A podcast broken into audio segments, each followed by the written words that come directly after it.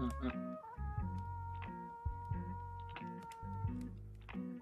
あ、あ、どうもこんばんは。ということで、はい、えー、やっていきたいと思います。えー、101でございます。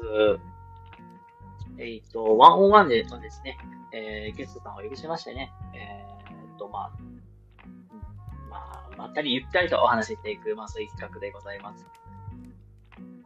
はい、ということでね、今日はね、エミさんをお迎えしまして、えーやっていきたいと思います。はい、えー、じゃあ、まあ、来てたます。読んでも大丈夫かな？あ、まだっぽいね。はい、ということでね、あのーまあ、もうちょっとだけ、まあ、始まったばっかりですのでね、まあ、もう少しのんびりとお話をしていこうと思いますが、はい、今日のね、ゲストさん、えーと、エミさん、あ、来ました、来ました。ということでね、えー、101、今日はね、ゲストでエミさんをお呼びしまして、えー、のんびりまったりと、そしてゆったりとお話ししていこうと思いますので、えーお呼びしていきたいと思います。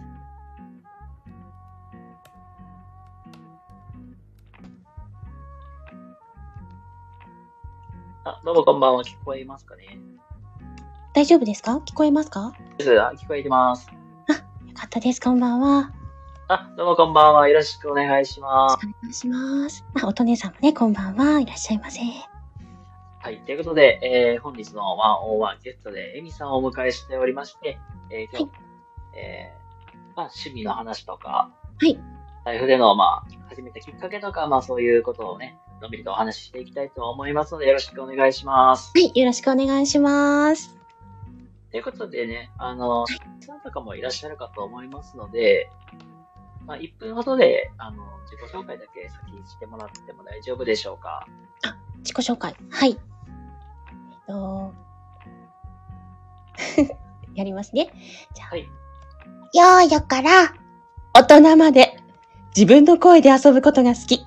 自分の声を使った表現にゆっくりチャレンジしています。エミです。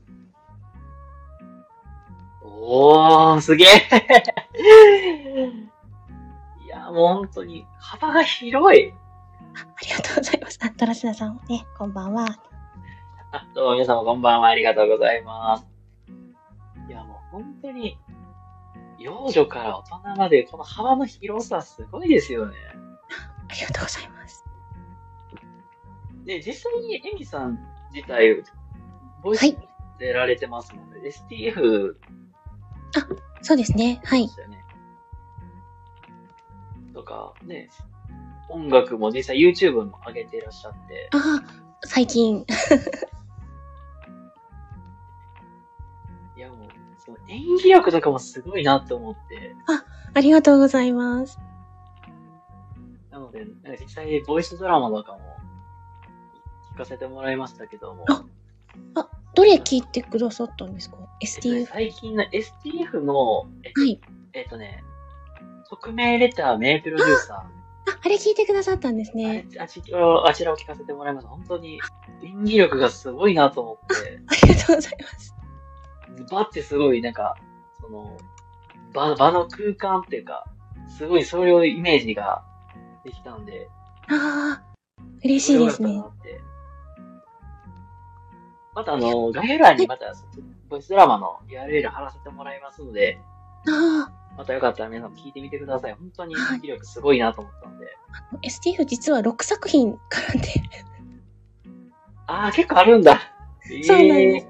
6つあって、あの、いろんな声で出てるので、もしよかったら探していただけると嬉しいです。ーだそうです。だそうです。本当に、いやもうドラマから、で、でドラマもやりて、そして、歌も、歌も実際歌って、番組と、まああの、バステとのあれも結構あ、番組もやってて、そうですね。バステットの誘惑っていう番組もやっております。かなり幅広く活躍されていらっしゃる中でね、ありがとうございます。ねまあちょっと順番がちょっと入れ替わりちゃいますけども、いえいえ。え、じゃあ実際にスタイル始めてどれくらいになるんですか？私は去年の2月の中頃スタート、2月16日スタートなんですよ。ええで、実際にいろんな方と交流し始めたのは夏頃なので、あ、そうなんだ。それまではやっぱりすごく怖がりなので、ほぼほぼ自分からフォローもしないし、うんうん。まず聞きに行かないし、ええっていうので、あの、聞いてもまずいいねを押すことも怖いっていうぐらいの勢いで、あ、そうだったんですね。そうですね。だから初めて、お5月ぐらいに初めて、あのちょっと好きだなと思う方をフォローさせてもらったりとか、うん。で、夏ぐらいからバタバタバタっとこういうの輪輪が広がっていったっていう感じですかね。ええそうだったんですね。そうですね。まあ、リアルで言ったら、なんか、人見知りというか、そうですね。人見知りです。なかなかなんか自分からなんか声かけるのも、なかなか勇気いるみたいな。あの、例えば制服、うん。あの、接客の制服とかはいはい。は、あの、役割を与えられるとやるんですけど、うん。素の私では声がかけれない。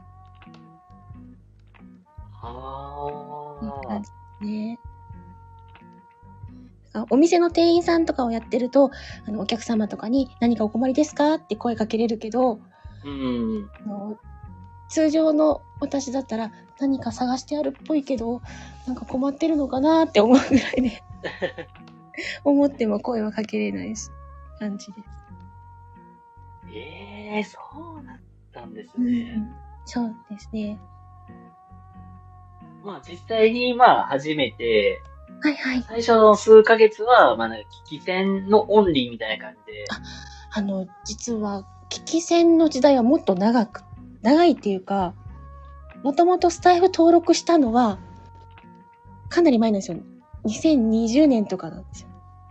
あ、め、だいぶ、だいぶ、そうですね時代が長かったんですね。危機、危機戦も危機戦ある方が、私スタイフを始めるので、というアナウンスをされて、じゃあ聞きますって言って、その方を聞くためだけのを、あの、そのためだけにアカウントをやって、それしか聞いてなかったですね。はいはいはいはい。だからさ、最初にそれをのために作って、他のことは聞かない。その方が更新しましたっていう案内を聞いて、あ、じゃあ、聞きに行くっていうぐらいの、ったんですよ。ああ。まあもう言うても最初は、なんか、好きな人が、まあ、スタイフでやりますっていうところから、とりあえず、なんかスタイフでアカウントだけ作っといて、その人の聞くってとこからスタートしそうですね。他の方とも交流もしないし、聞聞きもしないし、うんまざっくり言うとアカウント名も違うし、みたいな感じの勢い。で、まあそこから、まあちょこっとずつ、なんか他の人のをちょっと聞き出して、そうですね。いざ、こう、実際に自分がやってみようっていうか、その方が、私は HSP なんですけど、うん。ちょっとせ繊細さんっていうか、まあ、気にしいなんですけど、声での発信って自分自身を見つめ直すのにとてもいいよっていう紹介をされていて、でもともと自分も声でやりたかったことがあるから、じゃあやってみようかなって言ってからですね、少しずつ聞いたりとか。ええその前までは本当に、あの、まあ、そのメインの方と、あと、YouTube にもチャンネルを持ってらっしゃる方がたまたまスタイフに上げてるとか、うんうん。そんな感じの方をちょろちょろと聞いてるぐらいで。スタイフの中であっちこっちっていうのは、やったことってなかったですね。ーまあ、なんかちょっと延長線上、まあ YouTube でちょっと延長線上ちょっと触れるっていうぐらいで、まあ、そでもまあ、さほどなんかそこまで交流はなかったけど、まあなんか、ちょっと、ボイ、ボイス、ボイ、ボイログって言ったらいい ?Vlog 的な感じで、ボイログって言ったらいいかな？なんかちょっと自分を振り返るっていう時間を。そうですね。あの、まあ、やっぱり、夢につながる部分として発信していきたいっていうのがあったけども、一歩も踏み出せてなかったので、そのために、まずは発信することに慣れたい。もう本当に初めての SNS だったので、あーあ。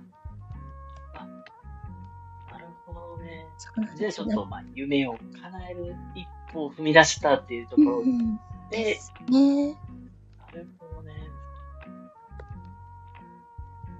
で、まあそこから、まあ実際に、まあ先にいろいろと渡って活動されているという感じで、うん。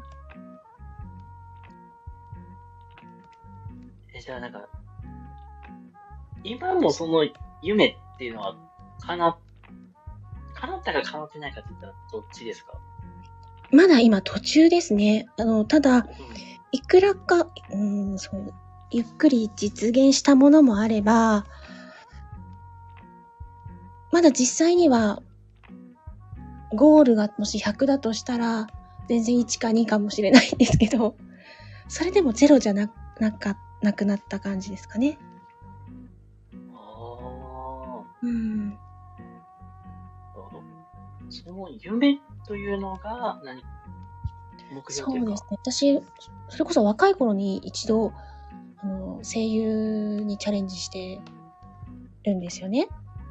ええ って言っても、あの、アニメ声優ではなくて、私はイベント司会とか、あの、ナレーションとか、そういう、うんで、あの、まあ、事事務所のレッスン生として、いろいろ学びながら、お仕事を取るというか。ええで、今現在も年に1回ぐらいは司会をするんですけど、うん。とてもそれでは食べていけないので、うんあのいつかは自分の声で生きていきたいなぁ、なんていうのが。えあるんですあ、そうだったんですね。そうですね。それで、まずは、このビビリな性格の私が、少し発信活動というのをやっていこうと。なるほど。実際になんか、なんかアニメ声優っていうよりは、なんか、ナレーターとか、ナレーション、そうですね。あドキュの、メントドラマのなんか、冒頭とかで、あの吹き替えでも、例えば専門ビデオ、医療系のビデオとかうんの、あの、ちょっと真面目な研究員が語るような、はじめに右足を、みたいな感じの、ちょっとあの、ちょっと真面目な、あの、十二指腸とは、みたいな感じの、その、とっても真面目な解説ビデオみたいな感じの声を当てたりとか、っていう感じで、っていうのがもともとすごく恥ずかしがりなので、うん。私に演技なんかできるわけないじゃないですかっていうところが入ってるんですよね。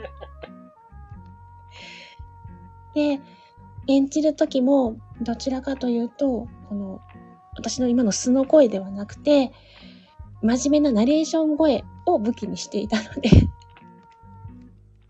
あですよ。だから、スタイフに来て初めてですね、あの、地声がいいって言っていただいて、そのまんまの素の声で欲しいですって言っていただいたときに、こんなんでいいんですか？みたいな。ー。いや、めっちゃ声はいいですよ、あ、ありがとうございます。それがすごく嬉しかったですね。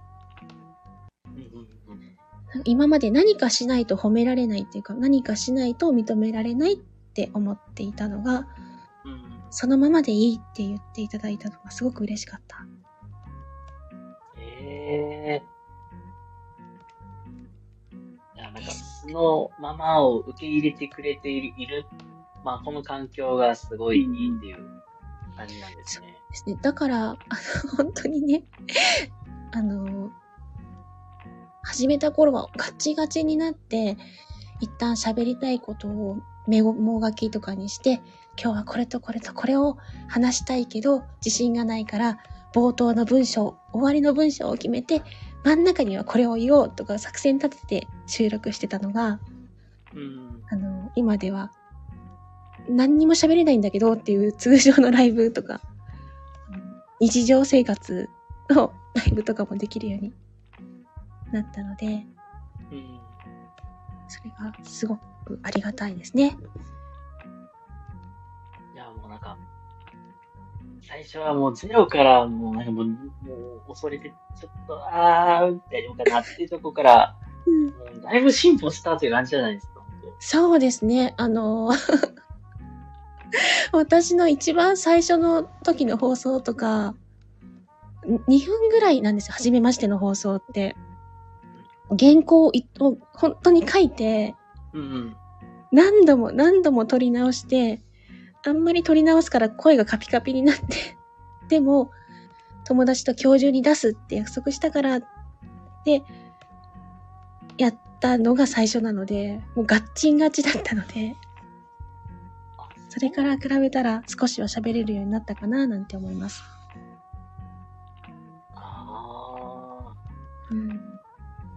確かにな。最初の収録ってめちゃくちゃ緊張しますよね。なんか、そうですね最初収録というか、配信というか。うんうん。だってあの、本当には全くの初めましてだったので、うんうん。ボタンを押してしまったらすぐスタートするんじゃないかとか思っていて、うんうん。収録のボタンさえも、もう怖くてなかなか押せないとかもあったし、うん。特にライブをしてみようと思った時も、ライブボタン押していいのかな？とか、すっごいわかるわ。そう、い、未だにでもそうですよ。あの、3、2、1っていうカウントダウンで、あ、やめますって言いそうになる。ねえ。うーん。だから、ほんとね、本当に何も、右も左もわからないまま、スタートして、でも楽しくなったのは交流するようになってからですね。本当に楽しかった、楽しいなと思えるようになった。ああ、確かにわかる、それは。で、あの、今までは例えば、再生数が10、20、30と回っていっても、わからないんですよ。ただ、ただの数っていうか。うん。いいねが例えば1、2ってついてても、その、あ、社交辞令で押してくださったのかなとか、いいねゼロのこともたくさんありましたし、ゼロだったら、あ、私もしかしたら悪いことしちゃったのかな何かいけないことがあったからゼロなのかなとかすごく悩んだりとか。したし、それが交流していくと、あの、いいねを押してくれる方も面識が出てきて、あ、〇〇さんがいいねしてくれてる、やったーって思ったりとか、あの、再生する1回も、お友達の1回に変わるので、1回じゃなくて1人に変わっていくっていうか。うん。だから、その数のありがたみっていうのをすごく感じるようになりましたね。数値の捉え方というか、そのね、今はね、アナリティクスとかでも見えますもんね。そうですねあこんだけとか、通知来てるわとかで。うんうん。ただ、ただの数字と思ったけど、やっぱり親しい人たちがしてくれてると、あ、うんなんか、その数字の一、一部この重重みが変わりますよね。うん、そうですね。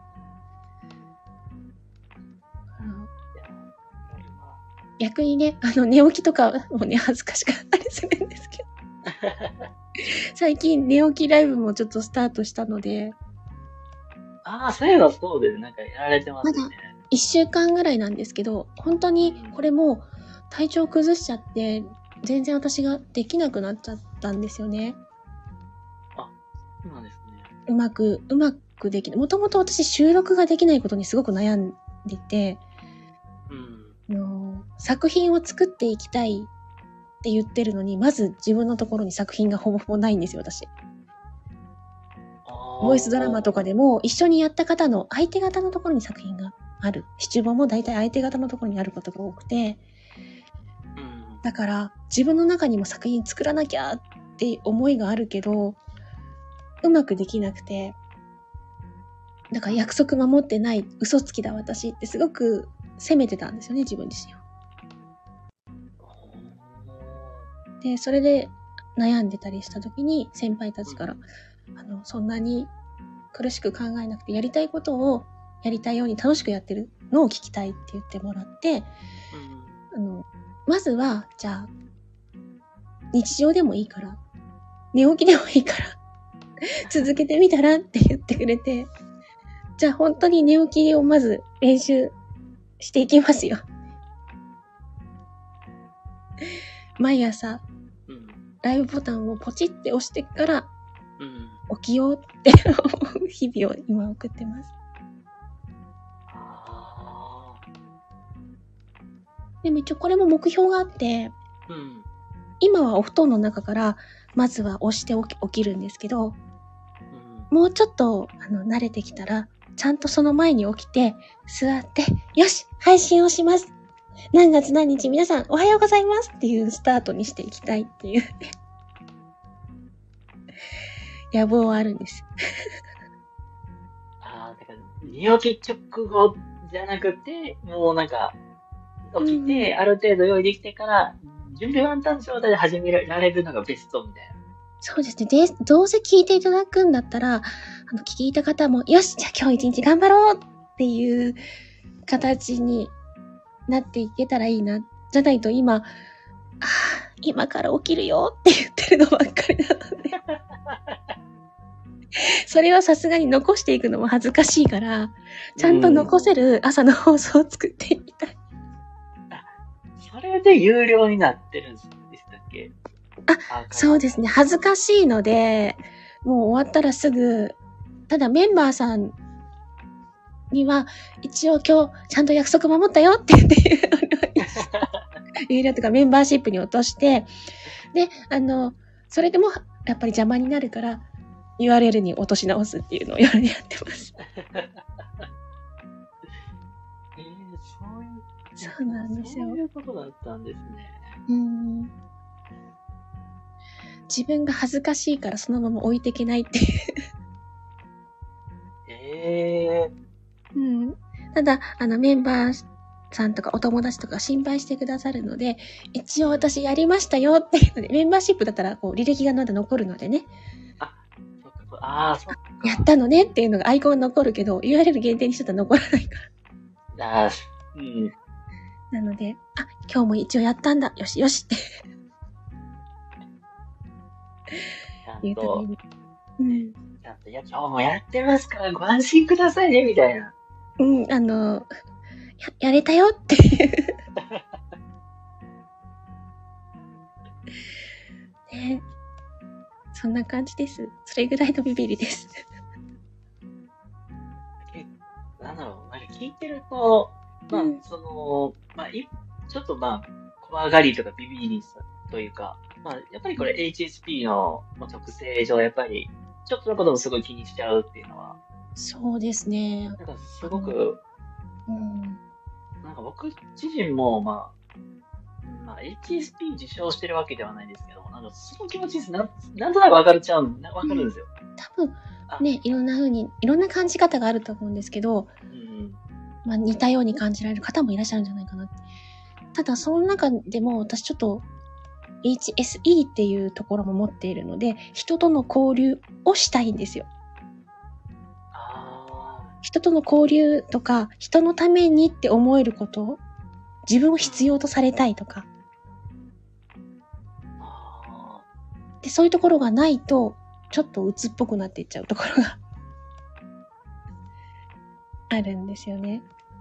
ー。ななんかしらなんか役立ち、役役に立ちたい、うん貢献したいみたいな。なんか自分ができることであれば、やりたいし、もし誰かの役に立ってるんだったら、めちゃくちゃ嬉しいって思うんですよね。人からの評価に全てを見出してしまうところが。あですあ。だから自分だけで満足してっていうのがなかなかできないんですよね。なのでまあ、、自分だけが満足っていうよりは、なんか見られ方とか、その人の目をちょっと気にしたりとか、評それはすごくあります。だからこんなのを残して誰かが嫌な気になるんじゃないかなって思ったりとか。しちゃうし。でもね、交流する一方でその交流が刺激にもなってガタって寝込むので、うーん。何諸刃の剣みたいなとこあるんですけど、うん。なんかね、ライブの後すごい寝てたりしますよ。うんって言って。疲れたって。まあ、そまあ、その分でね、疲れやすいというか、エネルギーとか使っちゃいますからね。そうですね、すごく使いますね。だからその分、なんか疲れたらちょっと寝たいやと思うみたいな、ちうんうん。ょっと休憩みたいな感じで、そうですね。うまく休憩しながらうん。っていうところはあります。だから多分自己発信、自己発信っていうか自分だけでやっちゃうと、誰かと交流したいなーってなって余計疲れちゃうところもあるので、まあ難しいのかな。それにやっぱり、せなんかあの、準備とか、うんうんその辺を結構きっちりまめにしている感じやなとか、結構完璧にしたいなっていうのが、すごく見えてきて、ああ、まあ、完璧にできてるかわかんないんですけど、失敗したくないとか、うん。あのー石橋を叩きすぎるじゃないけど、いろいろね、気にしすぎるところがあるので、うん。なん、なんですかね、小学校とかその子供の頃も100点を取ることを親に求められてた子供うん。でした。まあなんかそれが当たり前って思われてたっていうか。あー、めっちゃわかるわ。そう。だから、あの、親を喜ばせるとか、周りの大人とかが喜んでくれるから、みたいなうん。のがありましたね。本当僕もそれこそ、うん。あ幼少、自分、まあ幼少期とか、まあ小中学生ぐらいの時もそうだったん。ですけど、うん。あのね、それこそやっぱりテストで、まあ、100点取ってこなきゃいけないとか、やっぱり点数悪悪かった人はやっぱり親からすっごい、お前何しとったん。やめちゃくちゃ怒られることもしたし、そうなん。ですよね。で時間さえあれば勉強せえみたいな感じの家やったんですよ。なんかあの、私、まあ兄弟もいたんですけど、100点取ったからといってそんなに褒めてくれないのに、あの、点数がね、悪かったら、なんでこんなのも解けんのって言われる。あなんでこんなとこ間違ってくるんって言わ えーって思ってて。で、それに対して私もなかなか素直じゃないので、うん。もういいとか言って、で、なんかこう、意地になって、今からしようと思っとったととか言って言いながらだから、やってて、うんそんな子供だったんですけどね。いや自分、自分ちの場合やと、まあ、うん中学生とかだったら部活するから、うん部活やってて、やっぱり中間テストとか期末のテストとかで点数悪かったりしたら、うんお前部活やめさせるぞみたいなさ。よくありますよね。続けたかったら頑張んなさい、みたいな。そうね、あ、しんさんもね、こんばんは。結構ね、下来てくださってますよね、パンちゃんとか。ああ、どうもどうも、ちょっとご挨拶とかコメントの方読めてなくて申し訳ないですので、ありがとうございます。いやーあのね、今でこそ順位はあまりつけない教育になってるじゃないですか。小ああ、学校。そうですね。あのね、ゴール前、前にこう一斉に、ちょっと待ってって、一斉にゴールみたいな。順位つけんのかいとか、あの、主役が何人もいるみたいな演劇が始まったりとか。どういうこと？ねねうん浦島太郎がいっぱいいるみたいな感じの劇だったりとかしてたけど、今、あの、自分たちの時は当然順位もついてたし、それでいじってくる先生みたいなのもいたので、あ結構、あの、もう本当に高校の時とか口の悪い先生がいて、あ、うんうん。ね、わかる。なんか、だ僕の時は、まあ、じゃあ相対評価と、まあ、相対評価って言えば、まあ、絶対、まあ、評価言うたらもう、まあ、この、なんか成績を決めるのにそういう基準があるみたいな。感じであったりとか、まあ、それこそ自分も教員やってたからこそ。なんとなく、テストの成績だけでつけるのうんだけじゃない、だけじゃないから、ノート見たりとか、あ、こんだけ頑張ってるんだ、みたいな。とか、評価とかつけてたから、提出物とかいろいろありましたよね。そうそうそうそれ見ながら、まあ、評価とかつけていってたりしてたなっていうのも。うんなんか基礎点があるからとか言われたり。あと、ね、クラスのうちの何パーセントは、まあ、5段階評価だったら5をつけるみたいなのがあったりとかうん。してたので。そうですね。いやーでも、今、今から、小学校、中学校に戻ってやり直すかったらもう、受験はいいやって思っちゃいますね。でも、唯一やり直したいのは、もしかしたら、あれだったら、大学は違う学校に行ってるかもしれないって思ったりします。ああ、けど、確かにもしかしたら僕もそうかもしれないですね。うん多分、あんまり教育は、うんなんか、興味あるけど、多分教育は、まあ、もしね、大学生とか戻れないたら、もしかしたら教育とはちょっと遠慮いとこそう。をあの希望してた私も実は、教育学部出身なんですよ。あ、そうなんですか。はい。まあ、小学校教員養成なんですけど、私は。ええ でも、もし、あの時代に戻ったら、本当は、声楽科に進みたかったんですよね。ああ、もうなんか、まあ本当に、その、なんていうか、ナレーションっていうか、うん、声のお仕事、もうなんか、結構前からしたかったってことだったんですね。本当は高校時代コーラス部がすごく楽しかったんですよ。ええで、先輩とかでも声楽に進んだ先輩が何人かいて、すごく憧れがあったんですけど、声楽科の受験って結構お金かかるんですよね。歌の先生についたりとか、しないといけないし、あ、これは親に言えないなとか、いろんなこと考えて、普通に受験して普通の学校行こうって。思ったんで、だから声楽科に行ってるか、そのまま声優系の専門学校に入るか、うん無理に大学行かなくてもいいやってなってるんじゃないかなって思ったりしてますど。ね。うん音楽本当好きだったんですよ。ちっちゃい時はピアノやってたし、ええ声楽科に行ってても楽し楽しかったって、まあそれなりに苦しいと思うんですけど、うん。やってみたかったなーって思いがそこにはあります。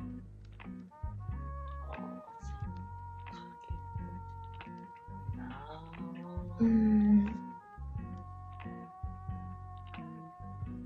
やっぱりなんか大人になったからこそやっぱり選択肢が広がるから、そうですね。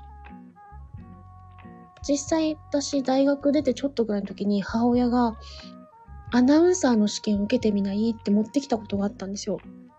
ええで、いやいや何言ってんのお母さんってってことがあったんですけど、それから数年後に私、声の仕事をやりたいって思った時が来たので、母の方が私のことに気づくのが数年早かったんですけど、うんまあ結局はアナウンサーは受けなかったんですけどね。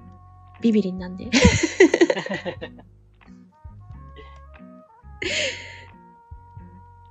ね、いや、もう本当に、そんなビビビりな性格のエミさんが今今ではもうてかボイスドラマも出て、ねえ、本当にいろんな番組もやられていらっしゃって、でも悩み悩みですよ。未だに落ち込むときはすごく落ち込みますし。えー、あ、うっちーさんも高校の時音大に行こうかなって思った時期もあったけど、そんな強くなかった。でもね、学生の時って最後の一踏ん張りができたりするのでね、わからないですよ。うん頑張ってたら。まあ、なんか、学生の時こそ、時こそ、やっぱりなんか、うんうん。時間はちょっと、あ限られるけど、えあがくというか、そうですとにかくやってね。いきたい時期でもあるから、まあ、大人になったら気がつくけど、あの、大人だと日中の仕事とか、他のね、まあ、主婦の方だったら家事とか、うんその、いろんなこと、家のこととか、子供さんいらっしゃったら子供さんの世話とか、いうのをした後で勉強しないといけないじゃないですか。確かにな、そうですよね。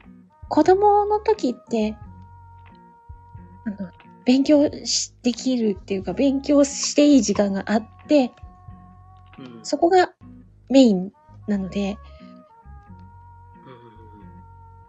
今にして思えば贅沢な時間だったんだなって思うけど、その時はとてもそうは思えなかったので。なんでテストなんてあんのって思ってたし。あですよね、もうねうん、テストって何のためにあるのっていうのを思うのが、まあ、ほとんどの子供のたちがよく考えることやと思うし。あとあの、大学の時によく言われたのが、特にまあ教育だったので、うん。なん、何のためにか、あの、教科の学問があるのかっていう、子供たちから必ず聞かれますって。例えば、国語ってどうして勉強するんですか？算数はなぜ勉強するんですか？みたいな、その、お勉強はなぜしなければならないんですか？っていうことを聞かれるときに、まあ、小学生とか中学生とか各段階で答えは違うと思うけれども、うん。生きていく力だけではない部分があるじゃないですか。生きていくだけだったら小学校低学年でいいよとか。うん。でも、その時に、人人類とか人間が今まで学んできた知識を次の世代につ伝えるための伝承なんだみたいなことを教わった時に、そっか、じゃあ自分も誰かに伝えないといけないなってすごく思ったんですよね。あだから今まで人間がいろいろ勝ち取ってきたものを次の世代に受け渡す役割を自分は担ってるんだな、みたいな。まあ、一つの側面ではあると思うんですけどね。うん。うんそういうことも、うんうん、あったなぁなんて思って。うん。絶対に子供に聞かれますよね。教育そうですねなんそうそう、必ず行き当たりますよね、これ系の質問って。だからそれに合わせて、やっぱり、大学でもそういう話必ず出たなと思って。これからあなたが必ず聞かれる質問です、みたいな。あね。うんーでも今でも絶対僕聞かれたら、多分上手に答えられる自信はないです、僕は。ほんまに。そうですね。まあ、相手の立場とか、相立場っていうか相手の年齢だったり、今抱えてるものとか、環境によっても、言い方とか伝える情報って変わるじゃないですか。いやー、まあ確かに変わりますね、確かに。うん。だって、ね、ちっちゃな子供に、あの、子供、赤ちゃんってどこから来るのって言われた時に、本当にちっちゃい幼稚園児とかだったらね、あの、夢みたいなお話を、昔だったらコウノトリがとか言うのかな？あとは神様が授けてくれたとか言うのかな？とか。でも、これがだんだん成長してくると、あの、お父さんとお母さんが恋に落ちてねとかいう話をできるようになってくるじゃないですか。うん。相手の年齢とか、相手が今どういう理解ができるかに合わせて、うん正解であっても、いつもその、本当の答えを伝えなければならないわけでもないなって思ったりします。まあ、本当に、まあ、伝える年齢もやっぱり変わりますから、変わります、変わります。内容って絶対、これ話を絶対わからんから、うん。ね、ちょっとずつなんか内容が変わなんか変わっていくみたいな。で、それは嘘でもなくて、その世代の子に合わせた説明の仕方なんですよね。うんだと思っている。でね、だって大学生相手に、だとそんな話しないじゃないですか。神様が授けてくれたとか、はぁって言われますよね。嘘だね、言いますもんね。それぐらいわかるよとか。だけど、まあ、ちいちゃなね、幼稚園児ぐらいの子に、あの話す話ではないところとかもあるし、ねまあ、わ、わからん、言葉も当然いろいろ選びますよね。その子が理解できるレベルの言葉。なんかすごくね、うん、びびっくりとかして、びっくりというか、すごいなと思ったのが、ある小学校低学年のお姉ちゃんが、幼稚園ぐらいの妹ちゃんに盲導犬のことでお話、教えてあげてるエピソードがあって、あの、バスに乗ってた時に、盲導犬を連れた方が乗ってきて、あ、ワンちゃんがバスに乗ってきたって、いうことに対して、小学校のお姉ちゃんが、あのワンちゃんはね、今お仕事をしているの。あのおじちゃんの目の代わりなんだよ。もし、〇〇ちゃんが目触られたら痛いでしょ?だから今触っちゃダメなんだよ。お仕事中だから。とか言っていろいろ教えてあげてて、その教え方がすっごい的確だなって思ったんですよね。相手に合わせた説明の仕方って大事だなって思ったっていう話があちこち飛んだってごめんなさい。いやいや、ぜ全然大事だと思う、本当に。それこそ本当に、どんな年齢の、まあ、どういう人が、まあ、聞いているのかっていうのを意識しながら、うん。て、まあ、これはもう多分、その、子供だけじゃなくて、うんうんうん。まあ、社会に出ても、そうですね話すことにもね、重要になってくるんで。うん。だってあの YouTube とかでも難い、難しい、あの、今度始まる経済的な大きな制度の話とかでも、簡単に説明とかで探しちゃいますもんね。わかりやすいとか。〇〇の制度についてわかりやすくとか、やっぱり、簡単にわかりやすく、あの優しい言葉で説明されてる言葉、あの、放送とかうんから聞きたいんですよ。難しいこと言われても、ちんぷんかんぷんになっちゃうんで。難しいことを難しい言葉を使って説明され、するのは専門家向けにやっていただいて、本当に理解している方が優しい言葉を選んで、知識ゼロでも理解できるような話をしてくださったら嬉しいなって思いますね。確かになうんうん。え、そう、あの、なかなか真に理解してないと、言葉の置き換えをしながら説明って本当難しいですよね。うん。やっぱ幼稚園児でもわかるとか書かれてると、あ、見てみようと思ったりする。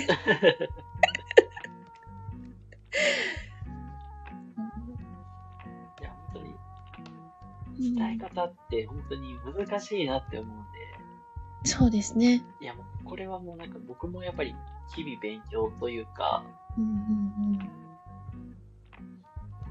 ね、なんかよくやってたのは、本当に自分がまあ真似したい人っていうか、あ、この人分かりやすいなっていうの人の真似はめっちゃする。真似はめっちゃしてたりとか、またあ読むというよりは、うん。うん。あの、実際にその人の、まあ、や話している動画とか、うんうんうんうん。立ち振る舞いをめっちゃくちゃ見てたなっていうのは、そうですね。あの、人間って、言葉以外からもたくさんメッセージを受け取るじゃないですか。はいはいはい。で、特にその対面、まあ、ズームでもそうですけど、面と向かえる環境であれば、表情とか、まあ、声だったら声のトーンだったり、間だったり、うんあの、仕草からも言葉って受け取ってるんですよね。うん。で、今そういうのがなかなかおね、ちょっと前まで難しかったから、そこからいろいろ削ぎ落とされて、例えば、表情が見えないとか、なんか身振り手振りがないとかだと、情報がどんどんどんどん削ぎ落とされて、理解がしづらくなってきてるんだと思うんですよ。あだからこそ、よりわかりやすい言葉、よりわかりやすい表現にしないと伝わらなくなってきてるのかなって。や、それは重要、本当に。なんか文字をゆっくり読んで理解したい人は本っていう手もあるし、いや、文字よりもね、それを読んでもらった方が耳に入ってくるんだよっていう人は、それプラス声の表現で理解できる方で、いや、それよりもやっぱり身振り手振りがなると、やっぱり動画の方になっていくから、さね、やっぱり映像がわかりやすいって思う方もいろいろいるし、こんな感じかなって思ったりもします。それこそ本当に、勉強の仕方というか学び方っていうのは人それぞれだよねっていうところですよね、本当に。うんうん。うんどういうとこで、で、まあ、目、目で見た方がいいのか、聞いた方がいいのかって、まあそれは人それぞれだから、やっぱり勉強の仕方ってめちゃくちゃ人それぞれだな。そうですね、あの、ほんとひたすら、音読でもなくひたすらペラペラペラペラ、あの、教科書とかテキストをめくっていくだけで頭に入る人もいるじゃないですか。ああ、いますよね。はい。もう本当に画面録画のように、あれを頭の中に入っていくらしいんですよね。それとか、辞書とかでもマーカーを引くことで頭にゴンゴン入っていく人とか。うん。で、一方で読み上げることで、目で見て、耳で聞いて、口に出してみたいなので、より情報として入っていく人もいるし、これに対して書き写さないと入らないっていう人もいるし。うん。だから本当人それぞれですよね。本当に人それぞれですよね。うんうん。私、昔、その原稿とか覚えるときって、あの、一旦去ってみといて、これを、あの、数秒見た後のを、今度見ずに、あの、パソコンとかで、ワードとかでガーって打つんですよ。ええで、あれ、ここまでだと思ってもう一回確認して、あ、ここ思い間違ってるとか言って、やって、で、あ、これはこうだったんだっていうので、その自分がどこまで覚えてるか、どこを覚え間違ってるかっていうのをチェックしながら、原稿を入れるっていう作業をしてたこともあり、頭の中に。誰かにその文章を見せるわけじゃないんですけどね。うん。あの、一言一句これを読んでくださいとかいうときに、覚えるためにやってたりとかしましたね。すごいなえー、それ俺絶対できる。大体、あの、もう本当人それぞれなんで、やり方とかをね、自分なりの、うん。の知り合いの方とかはもう、本当ボイスメモとかで録音して、それを耳で聞いて覚えるって人もいたし。うん。うん。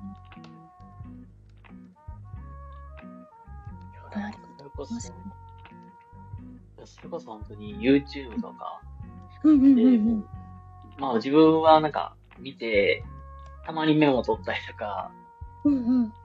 結構なんか最近なんか YouTube とか、まあ僕自分はアニメとか趣味なんで、はいはい。アニメのなんかそういうの見見たりと、見るか、まあ本当に勉強がてら YouTube 開いて。メモ取ったりとか、っていうので、まあなんか休みとか、うんそういう感じで過ごせることとか多かったりするんですけど、はい。だから普段なんか、YouTube とかって、比較的には見る方ですか？あ、私 YouTube が多いですね。私文字情報よりも、あの、映像情報の方が入りやすい人なんですよ。あ映像、あの、文字情報ちょっと、なんかツイッター実はちょっと苦手だったりするんですよ。あ。けど結構、Twitter とかもなんか、なんていうか、ポエムというか、ね、うんなんか、今日はなんか猫ちゃんのシーンとかで、そうですね。あの、ツイッターも実は練習した方がいいって言われて、5月から少しずつつぶやくようになったんですよ。それまではほとほぼできなくて、うんあの、でもできないできないって言ったら永遠にできないから、うん始めた方がいいって、なら、慣れていった方がいいって言われて、拙い文章でも、その時感じたこととか、思ったこととか、何でもいいから、ポロンって載せれるように、って、やり始めたぐらいで、あの、あ情報が入りすぎちゃって苦しくなるんで、文字情報が押し寄せてくるから、ツイッターはちょっと苦手ですね。ああねテレビも、テレビは YouTube を見るためにあります。えー、じゃあ、なんか、YouTube とかだと、まあ、言ったら、多分、その空いてる時間というか、はい。まあ、ゆっくり休憩し、まあ、するとかかってら多分 YouTube 開かれてるんかなっていううん。感じだと思いますけども。そうですなんかね。、どんなん見たりするんですか ?YouTube とかって。私、ゲーム実況動画見るのすごい好きなんですよ。はいはいはいはい。なんで、あとは VTuber さんとかも好きな方が何人かいるので、ええだからゲーム実況動画で見てる方だと、あの、トップ4って言ってもあれですよね。レトルトさんとか、あの、うん。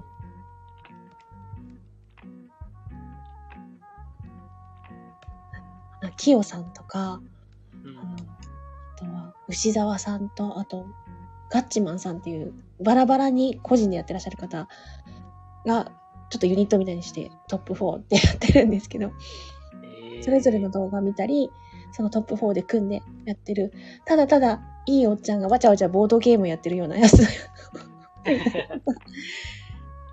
ーします。あとはね。結構私、うん。はいはい、ごめんなさい、飛んじゃあ、った。ごめんなさい。なんやかんやなんか実況動画とかも、いろいろありますか？ら、なんか、マイクラとか、あ何やったっけ？ななんかボード大全とか、あ、うんうんうんうん。実際なんかほのぼの日常的な感じのもあって、結構面白いですよね。ですね。あとは、こう、まあ、基本的にあんまり争わない系が好きなので、穏やかな感じなのいいので。あとね、最近、コタマスクさんっていう方、まあ、主婦の方なんですけど、が、うんえっとね、もともとは TikTok にいらっしゃったのかな白雪姫のディズニーのね、あの映像に合わせてアフアテレコしてたりとかするんですけど、それが面白くて見てたりとか、ええうん。そのあ前はすごく見てたのは、あの、本当に丁寧に仕事、生活してる方、節約とか、あの、ミニマリストじゃないけど。家計簿とかをちゃんとつけて、毎月やりくりして、あのね、お給料もらったら、まずお給料の振り分けをして、〇〇にいくら、〇〇にいくらって、ちゃんと振り分け、あの、振り分けた後に、やりくりしたお料理とか、いろいろね、やってらっしゃる、丁寧に生活されてる方の動画とかも好きでずっと見てたりとか。ええ大体、相手の、うんやられてる方の話す、話話しぶりとか、声のトーンとかが好きで聞いてたりする時もありますね。あと手帳術、可愛い手帳書いてたりする方も好きだったりします。なんかあっちこっちありますけど。い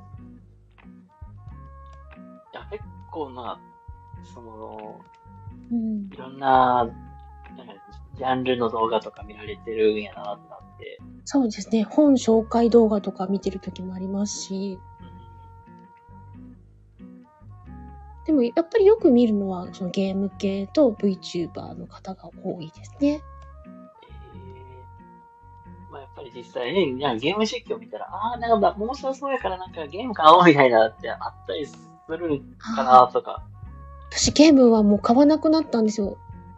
ただひたすらこう見るのが好きなんですよ。あ、なんか自分がするっていうよりは、やってるのを見て、うん。ああ、面白いみたいな。感じあの、特にホラー系とかは絶対自分ではやれないから、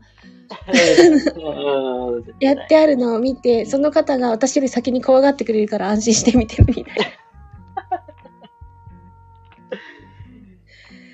そう。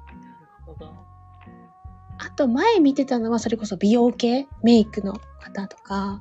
ああ、見てましたね。新作のコスメとか紹介されると可愛いとか思うけど、まあ買えない買えないと思ったり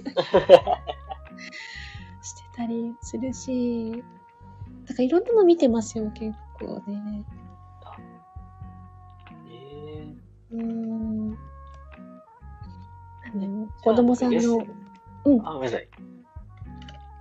子供さん向けのサイトとかしてる方お好きです。はい。えええ、じゃあ実際、なんか休みの日とか YouTube 以外、なんか、見られてたりとかしますか ?YouTube 以外になんか、これしてるとか。YouTube 以外に結構、まあ、スタイフで聞いてたりとか、YouTube 見てるとか、うんあ。とはうち、にゃんこがいるので、あ猫 と戯れてることが多いですかね。ー、ええ YouTube かけっぱなしで猫と遊んでたりとかするし、うん。うん、え感じです。ー、え、実際に猫ちゃんは、え、え飼われって何年くらいなの？えっと、今、一番年上の子が7歳かな？うん。うん。7歳。7歳ですね。一番年上の子。ってことは、ただ、何匹かいるってことですね。ん？何匹かいるって感じですかねあ、うち4匹います。あ、4匹 ?4 匹はい。ただ、もう本当昔から猫はそばにいて、あの、その、今7歳になる子がいる前も、仙台にゃんこが2匹、まあ、見とったんですけど、ええうん、なんで本当昔からにゃんにゃんはいますね。もともとちっちゃい時、幼稚園ぐらいの時に母の実家に猫がいたっていう人なので。ええそうなんです。だからね。で、今いる子たちは本当実家の時から一緒にいる子たちなので、うん。うん。一緒にお引っ越ししてきた。ええそこは愛らしいですね。そうなんですよ。だから、四あ、なん、7歳、6歳、4歳、4歳です。ええ5歳だけ7、6、4、4ですね。なんか実際にね、ね猫飼われてる方とかたまに聞きますけど、うんうんうん喧嘩とかないんですか？あ、喧嘩する時もありますよ。でも、本気の喧嘩っていうか、もうじゃれ合ってることがもう多いですね。ええうん。実際なんか、猫ちゃん同士の喧嘩が多いとか。あの、本当ね、向きになってる時とか、尻尾が、毛が逆立つので、尻尾が2倍ぐらいに膨らむんですよ。うわー、興奮してると思って。ええで、あの、あのね、兄ちゃんにかなわないから一生懸命怒ってる弟とか見てると。かわいらしい。で、あんまり激しいとよしよしって中入りますけどね。大体。うちは、あの、サンニャンが一番体が大きいので、サンニャンが一人7キロぐらいあるんですよ。7キロ？7キロあるんですよ。で、そのサンニャンとお誕生日が2日3日しか変わらない4ニャンは4キロぐらいなんですよ。あれ、あれ、あれ？あの、まあ、もともとね、どちらもミックスなので、うんうん。もともと大きくなる血筋が入ってる子と、そうじゃない子の違いみたいな感じなんですけど、でも同い年で年も近いからよくじゃれ合うんですけど、その7キロの子がね、4キロの子に、ふーとかやってると、いやいや、重たいからあなたさ、って言って、さすがに。うん、入ったり。しますね。今、ヨンニャンが起きてきて、くしゃみをしております。ああ、じゃあ実際にまあ近くにいるっていう感じなんですね。大体、今、他の子は寝てるみたいですね。あれ、そうなんだ。今、ヨンニャンが起きてきて、私の膝に乗ってますけどね。にひゅん。かわいいな。かわいいですよ。え実際になんかね、配信とかするときに、はい。なんか、猫ちゃんたちも一緒になってニャンニャン叫んでたり、叫んだりというか、うんうん。あの、収録で、例えば、ボイスドラマとかだったら、音声を送らないといけないんですけど。今泣かないでっていう時に限って泣き出しちゃうと、しばらく収録ができないっていう。ええうんあやっぱりね、邪魔される時もありますもんね。ありますあります。泣き止むまで無理だなーって思ったり。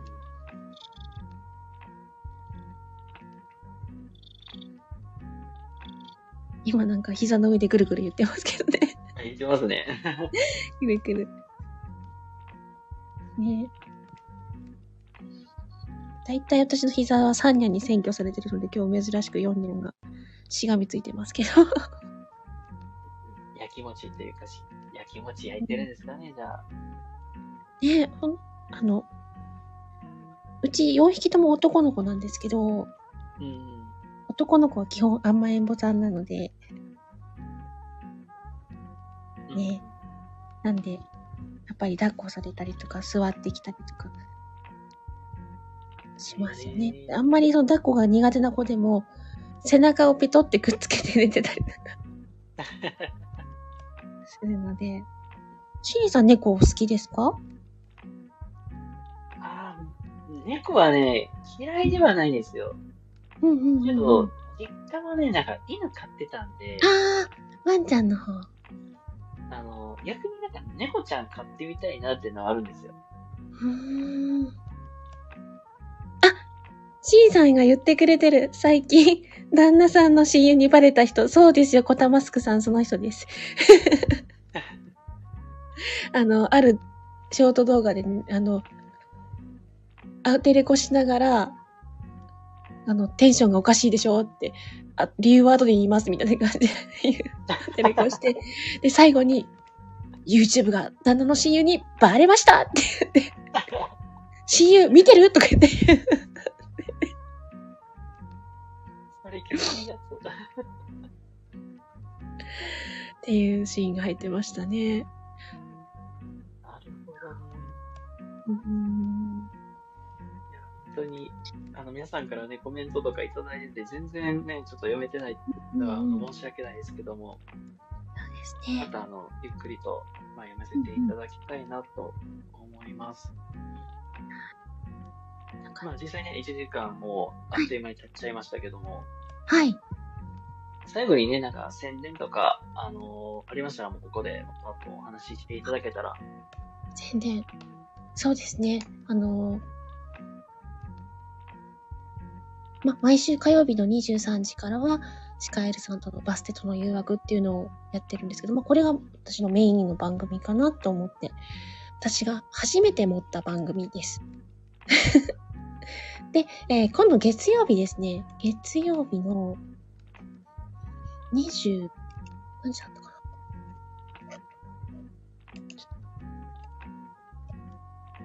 えっと、月曜日、29日月曜日の22時から、タミちゃんと、えー秘密の会議をタミちゃんのところでやります。よかったらお越しください。という感じです。はい。あ、ありがとうございます。はいいや、本当にもうなんか1時間もあっという間になっちゃいまして、うんうんうん。まあ、あの、結構いろいろと、まあ、あの、話しさせていただきました。もう、まあ、なんといっても、ね、もう、最初はもう臆病で、ちょっとなかなか踏み出せないところからスタートして、今では本当に、まあ、僕、まあ、ちょっとね、怖がりながらもね、実際いろいろ活動されてるっていうのが、あ、意外と思ったんで、そうなんですか。僕も、僕はなんか結構、あ、なんていうか、普なんかいろいろお話しされてるから、はい。まあ、すごい方、なんかすごい方っていうか、あ、結構なんか器用な方ってイメージが強かったんで、実際にね、あの、幼女の声から大人の声まで出せるから、かなり器用になんかこなせるのかなって思ってたんですけど、あ、実は意外と、なんか臆病だったんだっていうのを初めて知って、そうですね。はい。意外な一面を知れたっていう、まあ、今日の回でございました。ありがとうございます。本当にね、まあ、まあ、夜分遅く、なんかお忙しい時間にね、あの、お時間作っていただいて本当ありがとうございます。はい、ありがとうございました。まあね、はいゆっくりまた聞かせていただければと思いますので、よろしくお願いします。ありがとうございます。はい。ということで、えー、本日のゲストは、いエミさんでございました。本当にありがとうございました。はい、ありがとうございました。じゃあ、えっ、と、降りていいのかな？これでいただいて、はい、大丈夫です。はいありがとうございます。失礼します。はい、ありがとうございます。はい、じゃあ最後にね、こちらの宣伝というかさせていただきたいんですけども、えっ、ー、とね、一応私、シーリンの方はね、リンタメチャンネルという形で、まあ、普段は平日の、えー収録では、まあ、10分ほどの、まあ、雑学とか、その辺の話をさせていただきまして、まあ、ライブ配信ではね、まあ、のんびりと雑談したり、まあ、フリートークしたりとか、あと、まあ、こうやってワンオンワンという形でゲストさんをお呼びしてやっております。でこちらワンオンワンではね、えーゲストさんをお呼びしまして、だいたい1時間ほどで、あの、ゲストさんのいいところとか、まあ、そして意外な一面を知ったりとかっていう感じで、まあ、ゲストさんの魅力を引き出していくということをコンセプトにやらせてもらっております。現在ね、ゲストさんも募集中ですので、よかったら、あの、ご連絡いただけたら嬉しいなと思います。まあ、本当にお気軽にご、あの、興味ある方とかやってみたい方いらっしゃいましたら、お気軽にご連絡ください。まあ、また、あの、6月入りましたら、何人かの方とやらせていただく予定ですので、また宣伝のだけさせていただこうと思います。はい、ということで、えー、本日はオンワンゲストはエミさんをお迎えしまして、えーお話しさせていただきました。本当にお忙しい時間ね、えー時間に来ていただいてありがとうございます。そして最後まで聞いていただいた皆様ありがとうございました。それではまた、えー次回どこかでお会いしましょう。それでは、おやすみなさい。バイ。